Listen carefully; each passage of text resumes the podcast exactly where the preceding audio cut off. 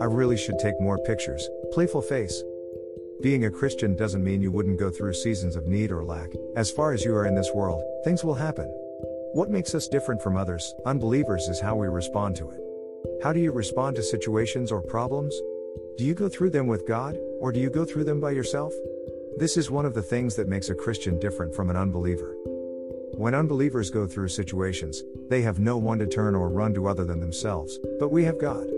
Today I was thinking to myself, and I was just so grateful because I have God to turn to every single time. He wouldn't send me back.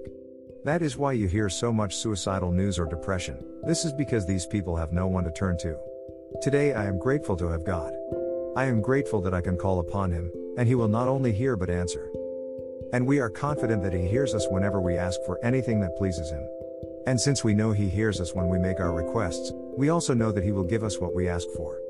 1 John 5 14 15 NLT.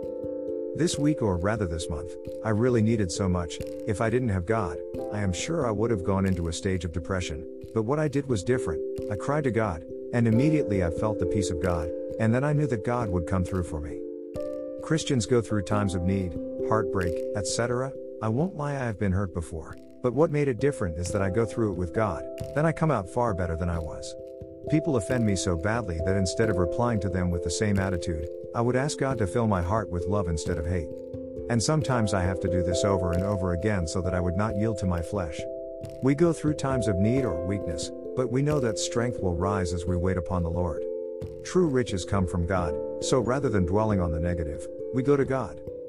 I remember a time when I got hurt by a guy, I felt so sad, but I went to God, I told him my heart, I cried to him. Sometimes it is easier to cry to God than to people around you because God truly understands what our heart feel. He wouldn't send you back.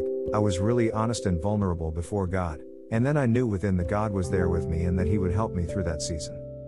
Christians go through things as well. As far as you are in this world, tribulations would come, need would arise, but one of the things that make us different from unbelievers is how we handle it. We handle it with God.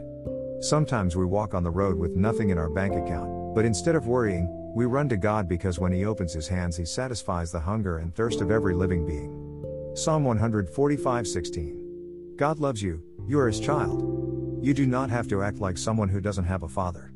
Whatever you are going through right now, go through it with God. It is easier, it is better. Strength will rise as we wait upon the Lord. I hope this letter or message helps.